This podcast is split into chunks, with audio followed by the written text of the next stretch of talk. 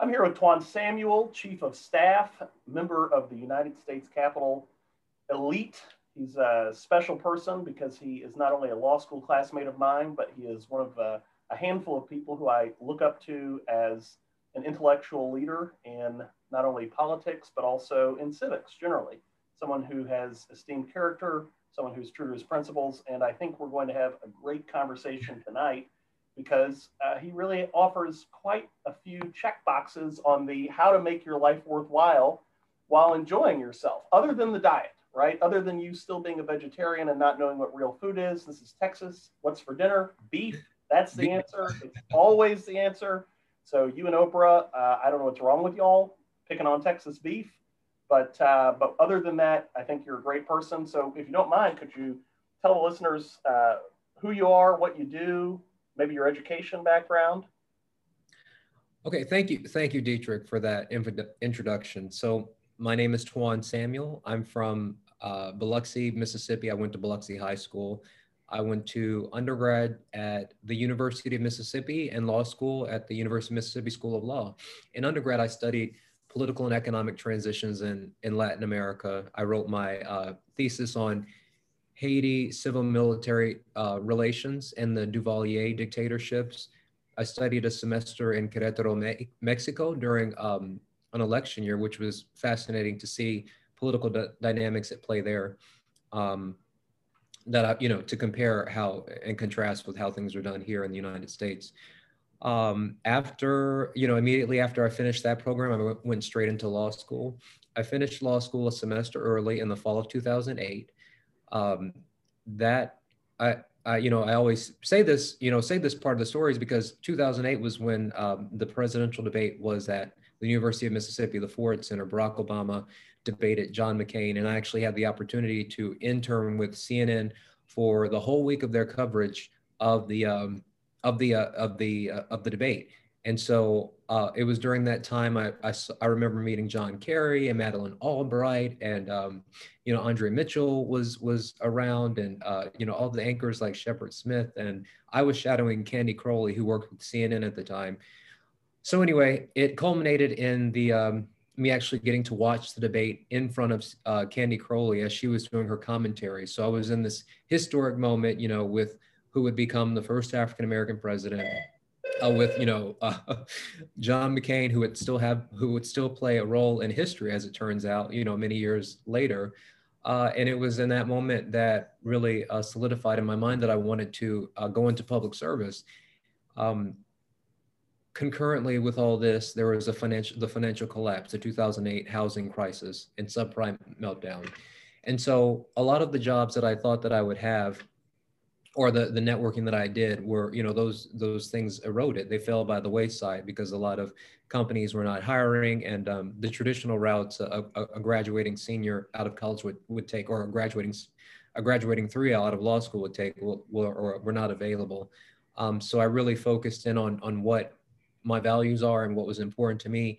And that experience with uh, CNN during the debate, it just sort of clicked in my mind. It's like, I'm really into politics. I love, you know, um, being of service and I'm really passionate about it. I've watched the news all my life.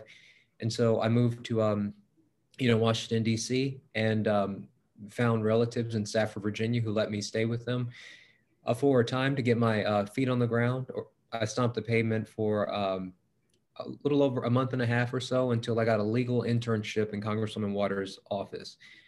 So that's basically where I started. Um, end of April, early May 2009, as a, a legal fellow working on her, um, working under her legislative director who managed her managed her Judiciary Committee portfolio. Um, and I just uh, the first speech I actually wrote for the congresswoman was in June of that same year, which, as it turns out, was quite a feat because knowing what I know now, you know, no one just comes in off the street and writes something for uh, Maxine Waters. So that was so uh, that you know that sort of started me on my uh, track of of you know working very closely with her.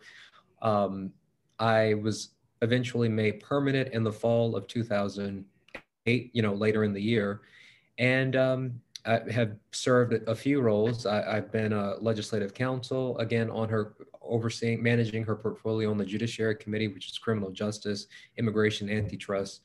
Um, I've then moved over to the committee staff. I was worked on the, the financial services uh, committee staff, and I worked on her subcommittee on oversight investigations, uh, where we really handled a lot of the Dodd-Frank implementation, the Wall Street Reform Law, Dodd-Frank Wall Street Reform and Consumer Protection Act, implementation of that and oversight of um, of uh, the FSOC and the Orderly Liquidation Authority and all of the, the different um, powers that were given to the federal government to make sure that there was no, we would never again have um, uh, you know, a compromised financial system the way we had in 2008 that caused a lot of uh, damage and the loss of wealth, cataclysmic, and um, you know, communities of color. And then uh, after about a year and, a, and some change on the uh, Financial Services Committee, she asked me if I'd like to serve as her chief of staff, and that is, you know, th- the rest is history. Yeah. But you've you've been chief of staff for a few years now. But Seven. you didn't start there, right? So sometimes I think my, my graduating students, particularly uh, undergraduates, I think the MBA students, our graduate students have an understanding a little bit more about the real world. But some of our undergraduates graduate immediately expecting to be the CEO or, or CFO. And you're saying that you worked through different roles, including an internship initially, to sort of get where you are. Uh, a, a, few things that stri- strike me are you sought out your authentic path after experiencing some, or at least availing yourself of various opportunities to explore different career options. And then, of course, you adapted in the presence of reality. The phrase I regularly use with my students is it depends, context is key. The context in 2008 was sort of a weakened job market. And then also, uh, there's an old German saying, man plans, God laughs. And so it sounds like maybe politics wasn't your initial path, prior to 2008. Is that is that a fair assessment? Well, no, I, I, I think it was always. Well, thank you for teeing that up because you're right, and I and I say this a lot to people that ask me about my my success. So it, I think it was. You know, I think my my path was always in politics, but I was not in alignment with that, and the the financial crisis actually forced me to assess my values and really hone in on what I enjoy um, if it weren't for the financial crisis, I would have done what everybody else does. You know, just sort of try to do your best to get a job, and you just end up somewhere. Um, but I didn't have that luxury. I had to like really focus in on, you know, what is, you know, what do I see as my purpose? What I want to contribute to society or to the world? And the financial crisis, as stressful and depressing as it was to be a graduating you know to be graduating from law school thinking you're about to start your life but it's it's you know it doesn't work out that way as stressful as it was it actually turned out to be you know the best thing for me because if that not had if if it weren't for the crisis i wouldn't have moved to dc i may have been diverted off my my path. So you're right to tell your students that it's not you know sometimes sometimes the path to your destiny is not not so readily visible in front of you. And so what I always say and what I've what I followed is is like I never really sought a um, title or you know money. Um, you know these things are important, but it's like you know what I, I feel like if you are if your job is your mission, you'll be successful, you'll make money. So it's like focus on that. And I just think that a lot of kids today don't really focus on expertise and building up experience. People like are always moving from one thing to the next. Uh, you know, they move too soon uh, they move, you know, move too quickly and before they even gain an expertise on anything that they're doing. And so it's all all about title and not enough about substance. And I've always and I and I've always focused on really, really, really studying and diving into what I'm doing and being the best at what it is before I'm before I'm ready to move on. Um, Absolutely, and, and and I and I like that you you mentioned move too quickly because you finished law school a semester early. So I mean, do you think that it makes sense sometimes to finish things early? And just as a, as a point with that, I, I do remind my students that I'm a firm believer in better to have it and not need it than need it and not have it. That means that if you finish a semester early and you've got your Juris Doctor in hand, you can spend that extra six months looking for a job that has JD required as opposed to having to say, we'll have it in 18 months or we'll have in 12 months, six months, whatever that criteria is. So, I mean, you had the credentials and then you moved to do that. And then I also think that your point about the speech writing definitely affirms the authenticity value, right? Once you find your true path, you'll continuously be affirmed in it by promotions or validation. some, sometimes that external validation where I have to remind my students focus on the content and the grades will follow. Some of them are so interested in the outcome that they don't look at the, the tools and, and process, right, to, to build where they are. So you finished a semester early and then you went up to DC and you were fortunate to have family that you could stay with. But now in your role, 12 years in, I think you probably worked uh, with and, and supervised a number of people who have come with no connections in, in the city. What's your advice to somebody who's think, thinking about or seeking to move to another city without a, a couch to surf on, without uh, a family network? I mean, how do you how do you pick up from Mississippi, which I don't want to say is sort of the inverse of Washington D.C., but but there sure are some uh, lacking uh, accoutrements to most of, uh, uh, of the Mississippi uh, landscape as compared to the very cosmopolitan international DC. So, I mean, what are, what are some of those points and lessons? Do you have any anecdotes of your of your? Well, I, I, guess if you so I, I had I I had relatives, um, and I and I want to you know, Stafford, Virginia is 45 minutes away from DC, so it was actually quite a hike. So I I I had a, tr- a pickup truck that I would actually have to drive from Stafford uh, to Virginia, Franconia, Springfield Metro Station, and then ride the train for like another. Is that the orange line? Huh? Is that the, the orange, line? Orange, orange and blue line. Yes. Yeah. Yes. Yes. Orange, blue, and yellow line. I think they all go towards Franconia. Um, but yeah, I mean, it was it wasn't so so close. You know, if you don't have relatives and um, you, you know you don't have money the there are internships there are paid fellowships there are like there are programs that will bring people here and house them um, and then that gives you an opportunity to make it as you will the, the the the hispanic caucus the black caucus you know different colleges and universities they have programs where they'll pay people to be here um, for a certain period of time. And then what you do with that time is really up to you. And so if you have the opportunity to either stay here near a relative and, and do what I did, which is really start from zero, or if you're in a fellowship, I just always tell, you know, interns or whoever where you're starting, be be proud of the work that you're doing and don't think that no, you know, no job is too small.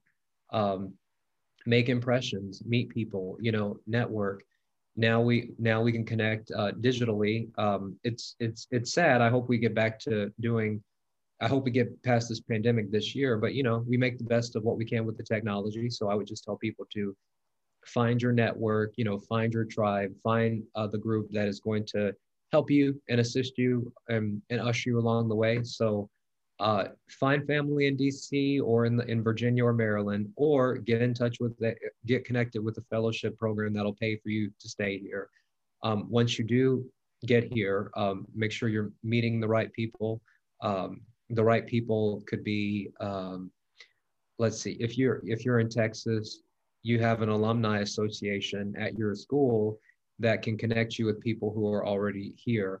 Um, Mississippi um, University of Mississippi, they have networking events that they host in DC. So those are great opportunities to connect with people uh, who can tell you, who can give you tips. And then you just sort of, it's like a seed and it's like a building block. Every time you talk to someone, they introduce you to somebody else, introduce you to somebody else. And then after, you know, five, 10, 15 people, um, that person, that, that last person makes a recommendation on your behalf that can maybe change your life, which is kind of what happened with me. Um, that makes sense. And and also on the subject of moving, I don't know if you can talk about how you sort of availed yourself of these opportunities in law school. You were working with CNN. You got to meet the future president, uh, a long-standing, esteemed senator, John McCain, uh, sort of a war hero. So you met these folks. You met with some of these um, media uh, talking heads, right, from CNN, Fox News, whatever. And so you had those experience, but you also mentioned in undergraduate that you were studying uh, sort of these uh, Latin cultures, possibly traveling to Mexico with the school and things like that. What was the benefit of, of this travel? How has that helped you in navigating your current role? Because I know you travel for work. I don't know if you travel internationally, but I mean, those experiences I think are not only personally edifying, but they allow you to expand the network that you mentioned is so crucial. I mean, what are some of the, the tools or practices that you use to not only find these opportunities, but also how do you navigate travel, right? I mean, you, you have a pet and you say, I got to go to Costa Rica for a week. Who's watching Fluffy, right? Who's feeding Fluffy? Um, I mean, what are some of the challenges? What are some of the benefits? How do you find these things? Well, on so the the the the study abroad, the study in Mexico was required as a part of the program. So if you're an international studies major, I, I'd I'd venture to say anywhere you probably have to travel somewhere, um, and stay and study there. So that was just that was just culturally significant and beneficial to spend an, a, you know an amount of time in another country. Um, and I just like to travel. That's you know that's just something personally I, I like to be immersed in other cultures, and I actually like Latin culture. Um, you know the, the language Spanish it's it's it's a beautiful language. It, it's almost like people sing when they speak, and uh, there's an intimacy there. You know they look at look at you in the eye, and so I just I really appreciate that. So um, has that helped me? The Spanish sometimes comes comes in handy. Um, you know here in DC, but um, I would just these these the these things are you know studying abroad getting into croft institute um, working with cnn and then coming here and working with congresswoman waters it's it's nothing is by accident if you're like really in alignment with what your what your purpose is and what you enjoy. And i'll, and I'll just share this anecdote because I, I kind of skipped over it. In the early 1990s, I remember very vividly when I was a young child in grade school, sitting at the dinner table with my two military parents in uh, Gulf, and we lived in Gulfport, Mississippi. Their military base was in Biloxi, but they were talking to me about. We were debating, we were having a conversation, and I didn't know, you know, I didn't know the ins and outs of it. But my parents and I always talked about politics. We always talked about government. I was always interested in that, even as a little child.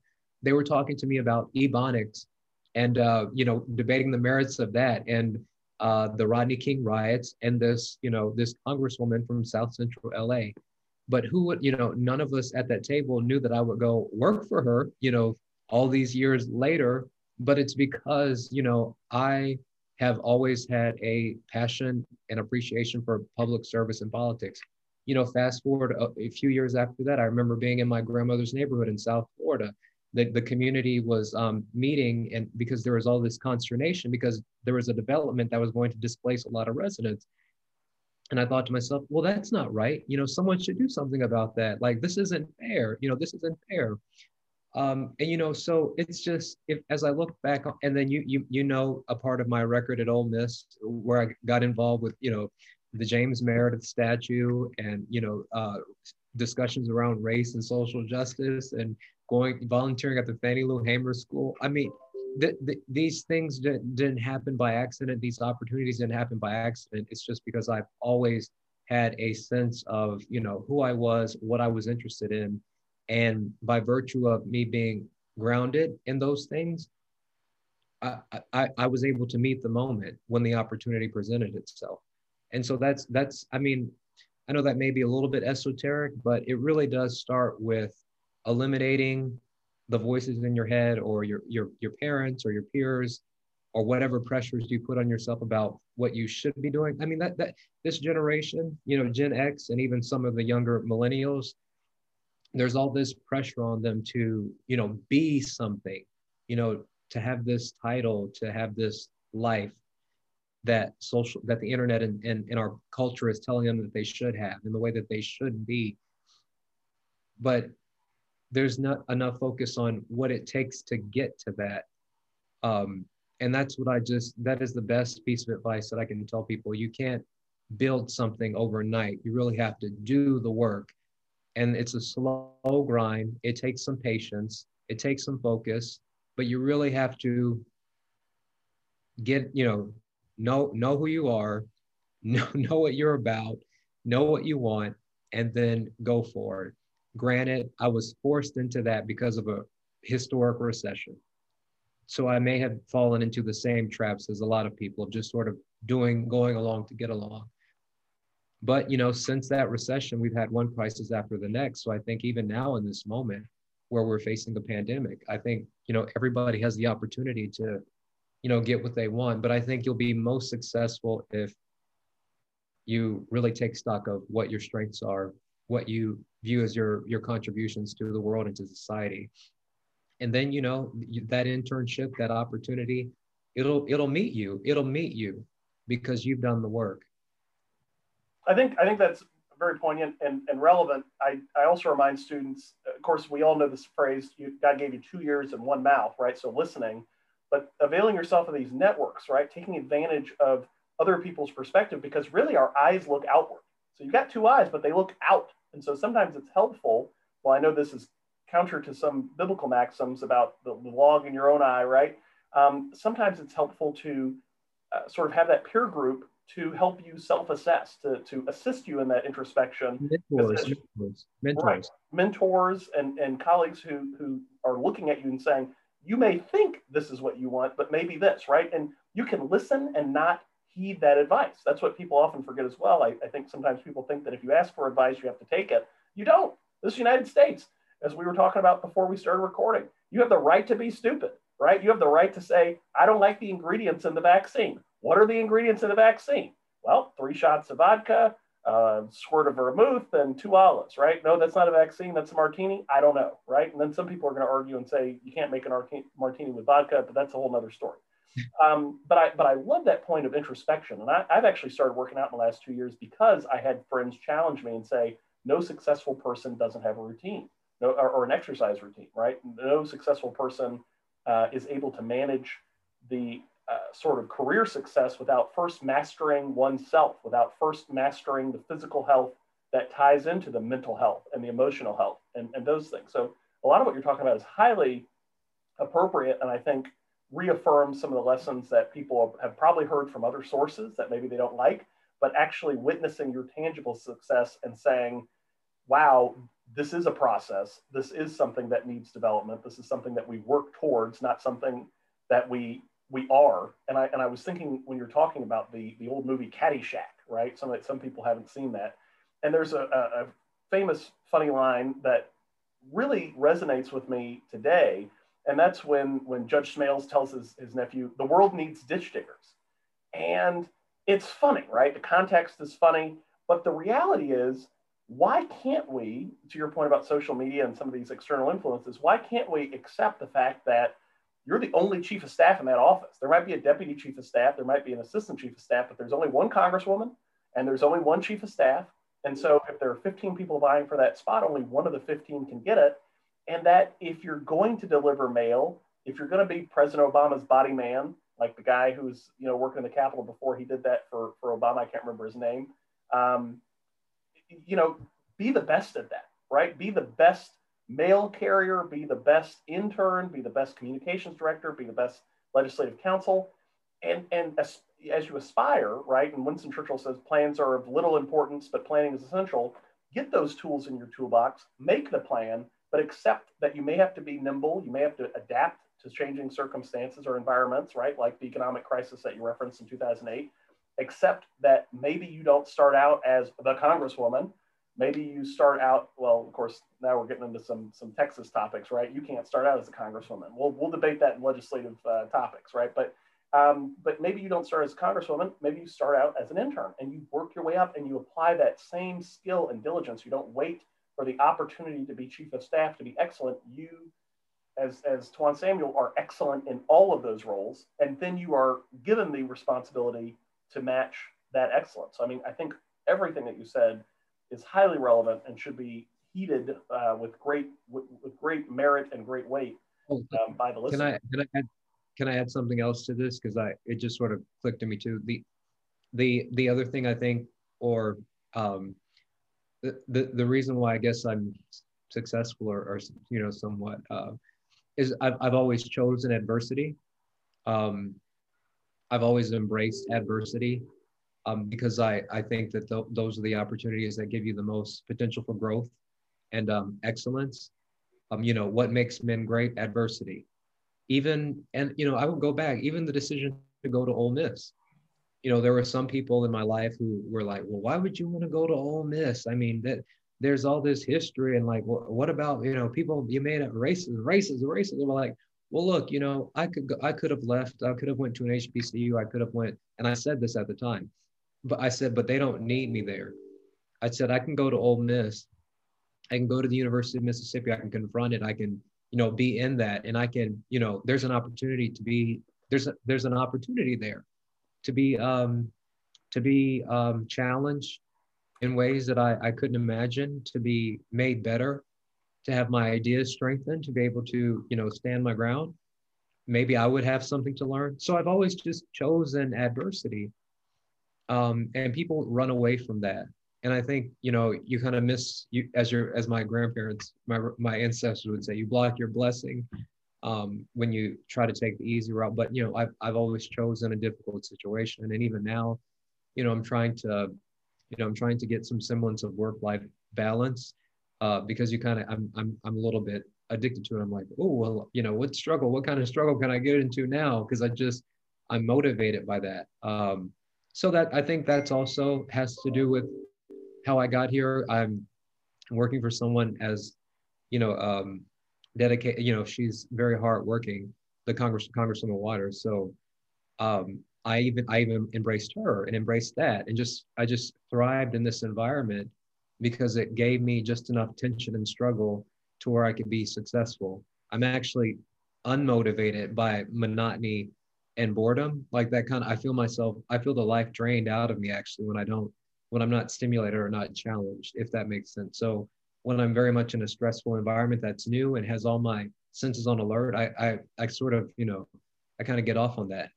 Uh, right. Well, you're talking to the hardest working man in government. So I understand uh, the struggle of work life balance and definitely the idea that in those challenges, in accomplishing those goals, there's a rush that is not experienced when you're you're sitting on a beach with a martini or, or, or whatever and, and saying, you know, oh, I'm just going to read a book. Like, no, let me solve those hard problems. Let me solve, solve those mm-hmm. challenging questions and resolve these, these difficult issues, such as why would anyone think that Spanish is more beautiful than German? Like when we think of romantic languages, German, ah, sprechen ist Deutsch. Ooh. but, uh, but, you know, you stick with, you stick with the Latin cultures. That's fine. So I, I, I, mean, this this is all all very uh, revelatory. One of the challenges that that I've seen people encounter and, and struggle with, not only is a work life balance, but you're in politics, right? Both of us sort of do things in politics, and you experience this in the office, right? You you got that one person who's who's possibly toxic, or the one person who's always got an issue with how things are done, or how have you been able to sort of steadily uh, progress and advance in your career? While navigating not only the challenges of your of your work, those quantifiable role challenges, such as you're working a, for an elected official and you've got to explain decisions that may be um, unfamiliar or, or confusing to the, the person who isn't uh, as versed in, in the law or, or the Constitution as you are. But sometimes you just got those intra-office issues or inter-office issues. Maybe you've got to maybe you've got to go over to Senator Cruz's office and try to explain to his staff how a piece of legislation helps people in Texas. How do you navigate that? How do you survive the intra office politics and the inter office politics? Well, I think on the inter inter internal our internal office politics and then dealing with others outside of the office. Um, one of the best pieces of advice that I was given here uh, by a, a, dear friend is, um, you know, people can only give you what they have, and people can only give you what they have. And I felt so freed, uh, liberated to sort of to know that. Um, you know, the root of a lot of conflict is sort of you feel like you're not heard, you feel like someone is affronting you, um, and you sort of you you wish somebody would respond a certain way, like you would, or do something the way that you would, or think the way that you would, and you just sort of you'll bump your head in, into a wall just trying to to get something more out of someone than what they're they're capable of giving you. And so like i've, I've really been able to navigate in, in recent years conflict by sort of stepping out of the stepping out of myself and in the current situation and saying okay um, i've gotten all that I, I've, I've gone as far as i can with this person. Let me recalibrate or let me accept that they're they're going to be in this place. Let me see what other common ground we can reach or you know let me just surrender and, and retreat. In internal um, office politics is it's actually it's you know it's very difficult being a manager. And this year this past year was actually very challenging because not only do you have the usual challenges you have on a day-to-day basis managing people but you're in a pandemic that's new to everybody. You have to transition to telework. You have to make sure everybody's equipped to do their job while still keeping people motivated and, and reaching their targets and it you know it got really stressful and yeah it's it's it's not you know i don't have all the answers um you know i i'm pretty even kill and chill except when i get to a point you know um and it, it's only happened a few times where I've, as I say, unleashed the ancestors on people. I like that. and you know that when that happens is I'm very aware of it, and because it, it's only happened a handful of times, it's like you know I've I've walked this uh, line, and you know I've been very patient, but now I need to like emphasize like the the imperative of the situation. Um, and you know that's a decision that you that's a decision that you make but you know, I, I think there's also structurally there's structurally challenging things about this office in particular. Um, you know that I, I, I you know I really can't get into, but I have done the best I can with the tools that I'm given um, to navigate, you know, the internal office dynamics.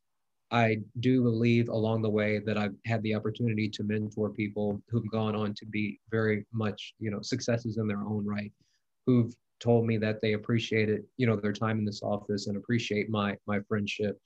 So regardless of of whatever you know stresses may come and go uh, in the moment or over a period of time or in a period of time, uh, one of the joys about this job has been the opportunity to you know change somebody's life in the way that somebody changed my life. There's you know uh, people on people looking at this may know cnn Symone sanders. Um, she's a com she's a commentator. Well, she was a commentator. You know, I don't watch CNN. Uh, well, you already know. I'm, fake news, fake news, fake. Right, right. I'm only allowed to watch one network. So, so, so Symone, I'm gonna Google her after this. No, so she she was. Uh, I actually interviewed her for a job here, and I told her, you know, I said, you know, you should really be on television. I, you know, it's like you have such a big personality. I don't really see this job for you. Um, I saw something in her that was bigger than what she was focused on in the moment. Um, because when I'm talking to somebody, I really like to, you know, get in and, and look. And I just saw this dynamic, big personality that couldn't be contained uh, or restrained by a congr- you know, by this setting or by the job that she was seeking. She goes on to become Bernie Sanders' uh, communications director in 2016 on this campaign, campaign press secretary. Then she gets on with Biden in the last campaign. She's now um, in VP Harris's communication shop. So stories like that, you know, are really, you know, that that that, that I'm some I'm proud of that. You know, I'm I'm proud of you know that type of story. And she's told me this. She's written about it. How, you know, the conversations I had with her when she was interviewing here sort of changed the direction of her life and so the opportunity to do that meeting different kids or you know different people that come into my you know come into this space that's a that's a great thing. Um, you know i'm not here for my own personal glory or aggrandizement. I'm i think my the greatest thing that i can do in this life in my life is to you know leave something behind and help leave good people in this world. You know i think we just need really um, I just, I just, um, if we had, uh, there's just so many uh, awful people, and uh, it could kind of. I just think we just need a little bit more kindness, and um, maybe if people like could look at one another and just see the humanity that it would just make all the difference.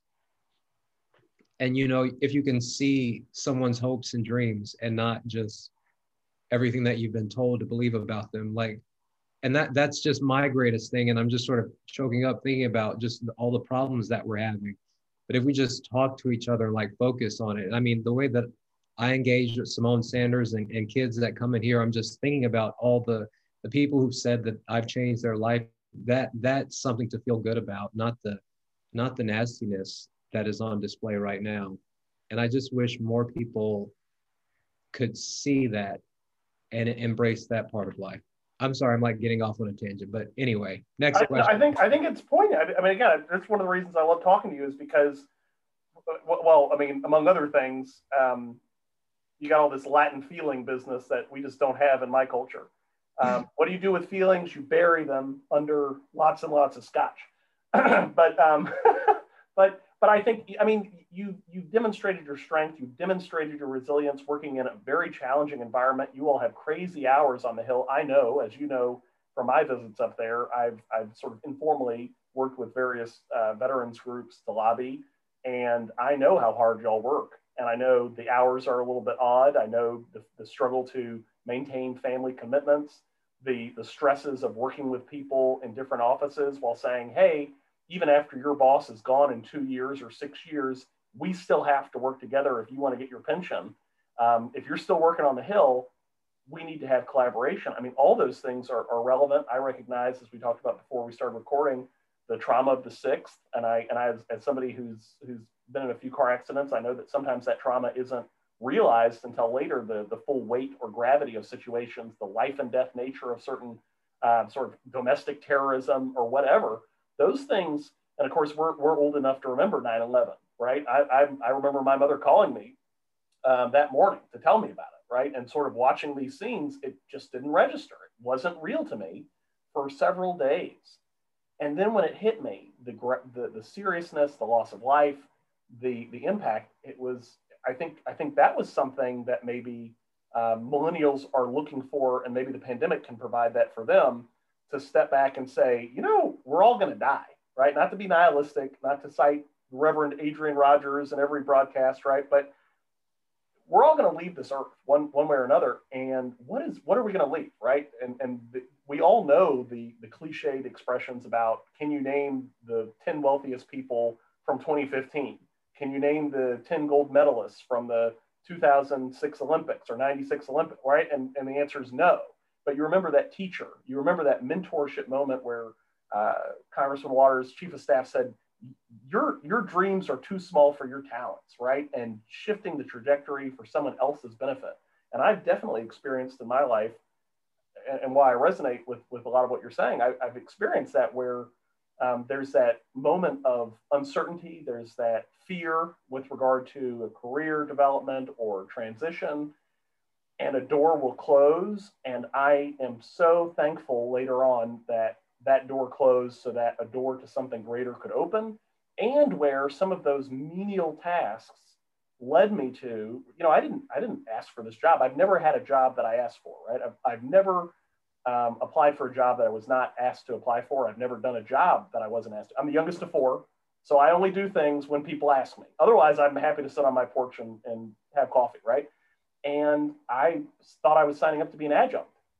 And because of my resume that was built in somewhat um, not very glamorous jobs, right? I was chief contracts officer for two major community college systems, but it's not a front page job. It's not um, a glamorous job. It's not a lucrative job but those skill sets, that resume, encouraged the hiring managers here. My mentor, Kurt Stanberry, Gail Evans, those folks said, we, we see something in you and we want you to be a full-time professor.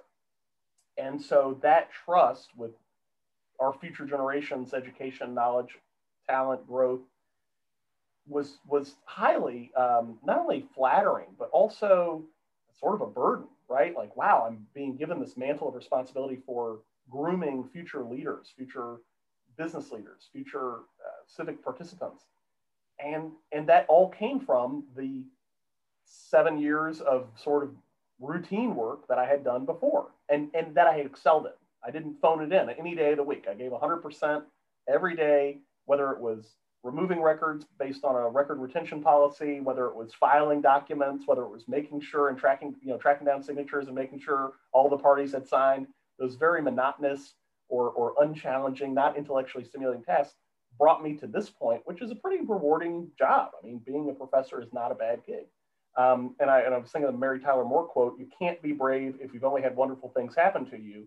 And I, and I hope that some of the challenges that you experienced on the 6th uh, of, of January uh, bring people around to, to a little bit more, to, to be a little bit more like Twaun right? Be be a bit more like you. I know we all wanted to be like Mike back in the day, or Bo knows football and baseball, but to be a little bit more like you in understanding that our our true purpose in life isn't to make money or to get a title it's to contribute and and sort of pers- persist and create a sustainable environment for a better future for, for everyone's children right you've got children you care about this and um, so I, I i love talking with you about these things and i appreciate you being candid with us yeah when i mean no it's it's it's it's true. And i mean i've had a uh, th- this year has actually this past year you know through the pandemic has been the most challenging uh, year. Um, so and you know it, it all culminated with on january 6th and i'm just not i'm not quite over it. And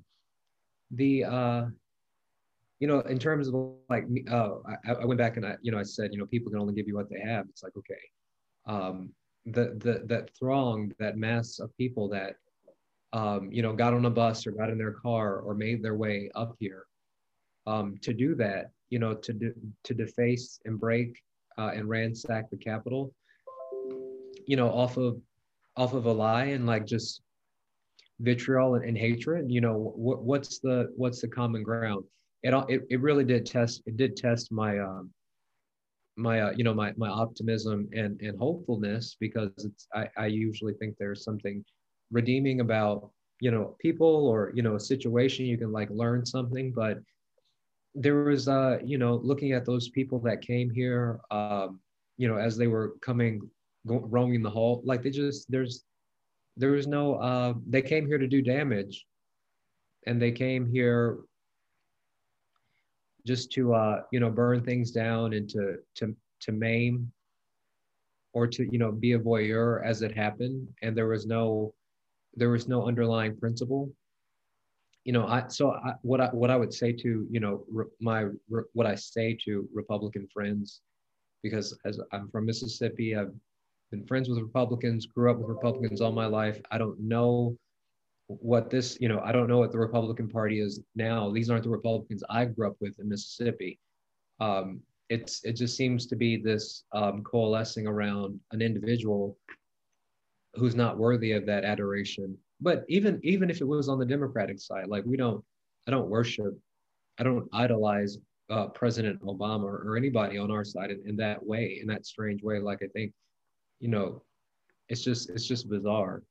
Um, and I'm just wondering, you know, I'm just wondering how that happens. It's a tiny, it's a it's a thousand little steps. That's what that's what it takes to get there to that point.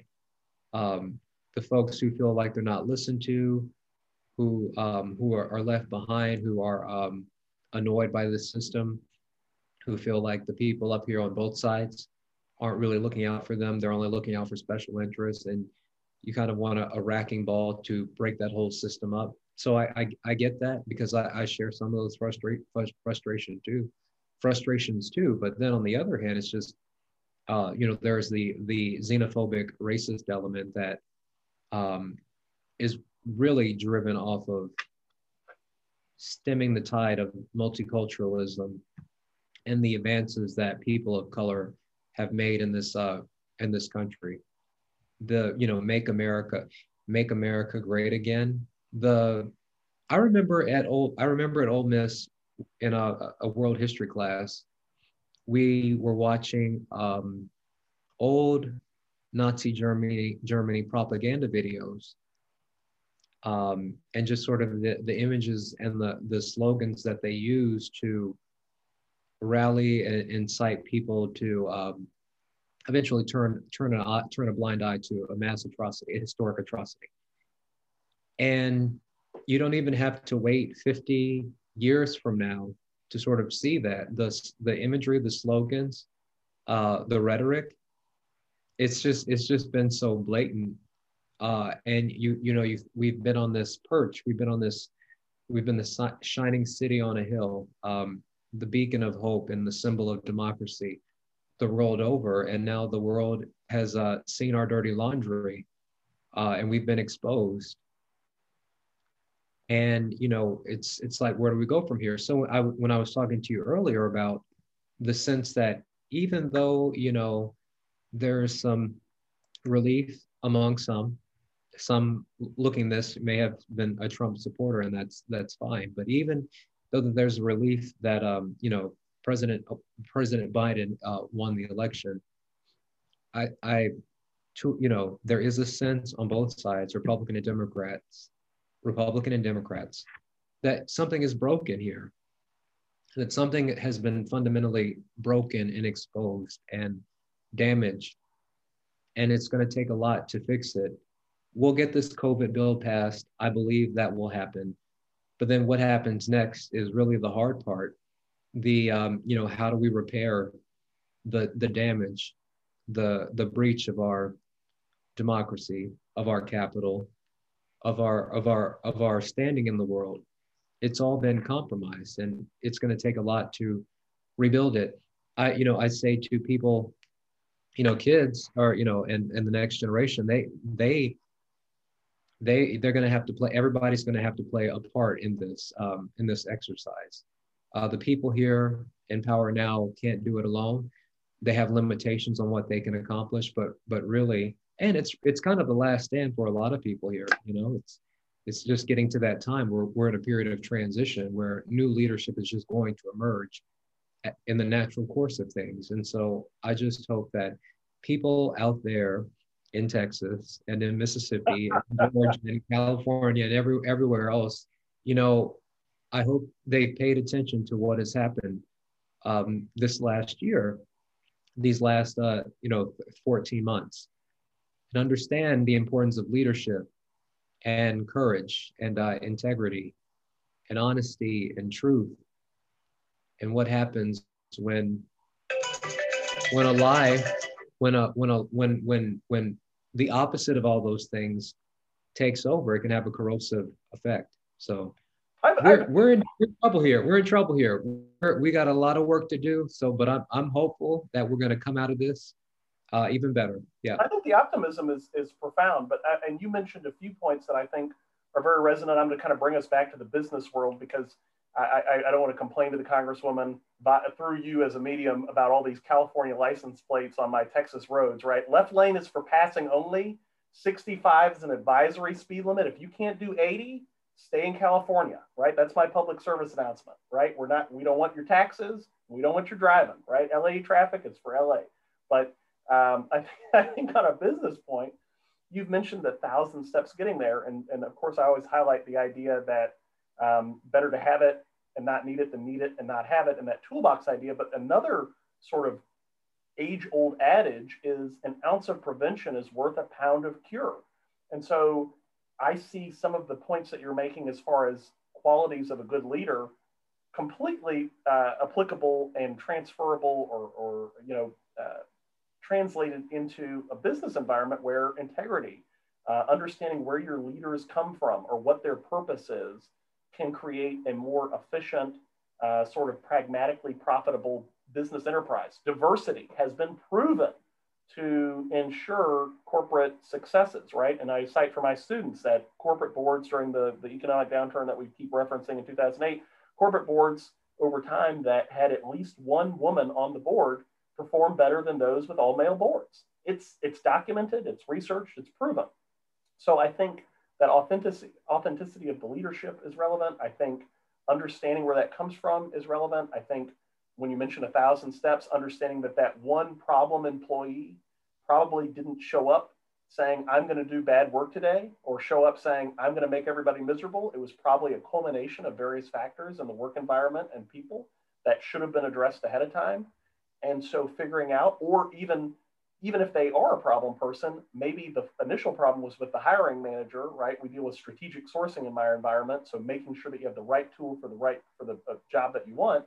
Maybe somebody should have taken a, a, a point to them, like the the case uh, you mentioned, Symone at CNN. Again, I got to Google her, but I always cite for my students the New London, Connecticut case of the police officer who wasn't hired uh, for a dispatch job, right? It was an individual trying to hire be hired by you know this case and the court said, yeah, you're too smart. They gave you an aptitude test and they said, you're going to be bored in this job. They're doing you a favor, basically. The court didn't say that, but from our discussion, this person was thinking too small for their talents.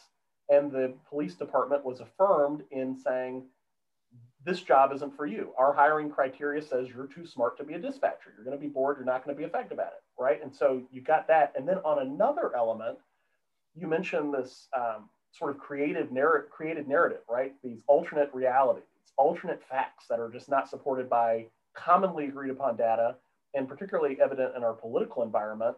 Um, these uh, this comfort with having um, unsubstantiated claims, alternate realities, and how that in the work environment can be impactful and dangerous, particularly in the pandemic. So I, I also am curious as we go forward out of the pandemic, you, you're managing employees remotely for the most part. And we did this in college, right? So I'm always curious why it's so challenging for managers to handle remote work because, I, and I've had college educated managers. I had one director who I just thought was an idiot. I was like, why doesn't she understand that we did this in college? You get your assignments, you go home, you go to the dorm. In my case, you go to the library, which you know what the library is in Ole Miss, right? So that's where I spend all my days. And uh, you have a beer and you, you go over the work and then you get an exam. And the exam determines whether you learn the material or not, but you're personally accountable for your um, for, for your study habits, for your contribution to the learning process.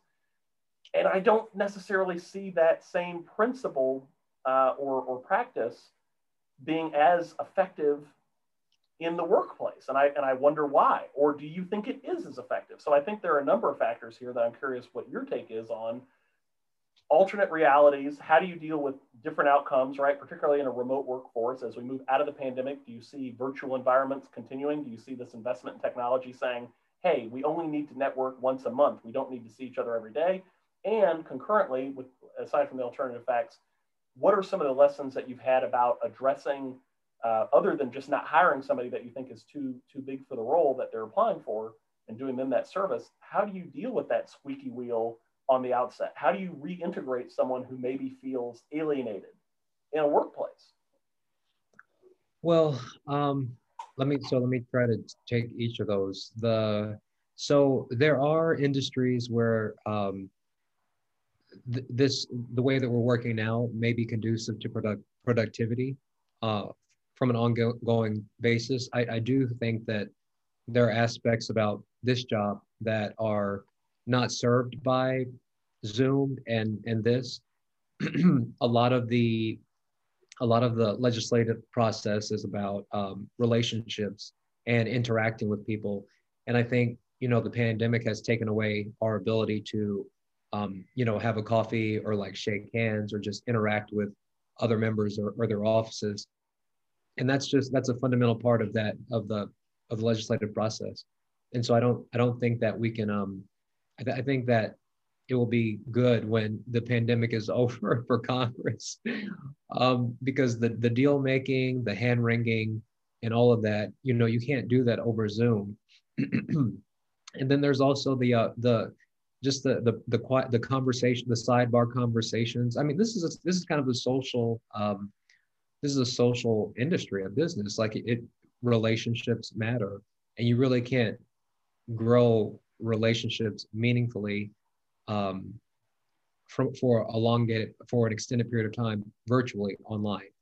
So I don't I don't think that that is true here. I, I was told or, or reading that you know Facebook Mark Zuckerberg thinks that you know, the, what we've experienced with the pandemic with uh, digitized work is, is the way of the future, and that maybe we'll be in a situation where you don't have to necessarily go to another office building to interact with your colleagues. You can be teleported in uh, by like a, a, hologram or video projection.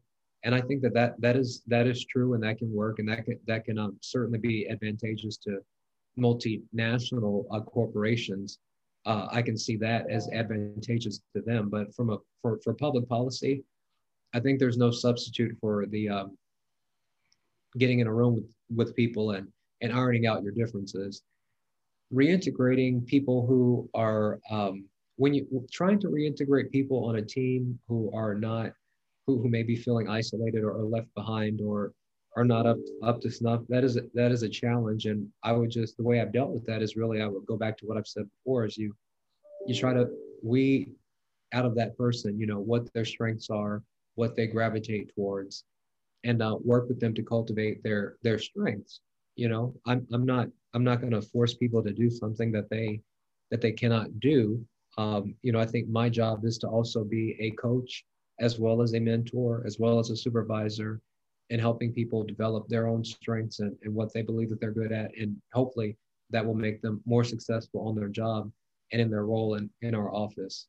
Um, but yeah, I think d- just to, to sum this up, digitization and remote um, working environments, virtual working environments are good for some sectors. I don't think it's the best thing for um, for legislating. I just I just don't I don't think so. And I think that's highly relevant in your industry is understanding people, right? There's so many factors that I think many people miss out where they rely on technology or they think that some data set is going to save them. And at the end of the day, that data set needs to be communicated to the decision makers or budget controllers via people. The email that needs to be sent to determine what the product is that you're ordering is sent, drafted, et cetera, by people. And so understanding the importance of uh, interpersonal communication and relationships in any industry, I think cannot be overstated. Yeah, yeah, it's true. You don't have any other thoughts for me on that, though. That's it. That's you're just like, hey, we're going to love everybody, and when they get back to the office, they're going to be better employees. Well, I mean, um, I you know that that's TBD. Like I don't know what the uh, we don't really know what the um what the uh, th- this is it's going to change. Um, there's there's there's going to be a secure a new security environment. There may be a new working environment. The leadership, the powers that meet, powers that be, may decide to keep certain aspects of of practice of, of what we've done now. So I don't you know I don't know what else to say about reintegration because it all really depends on on on how that takes shape and, and the decisions that are made. Um, so yeah, I, I I don't know. I suppose once I know how um, the new normal will look, I will be able to advise on reintegrating, you know, and begin to strategize on those on, on how to reintegrate people. But we just don't know at this point, like what what is what's it what what will be the reality in seven six six months.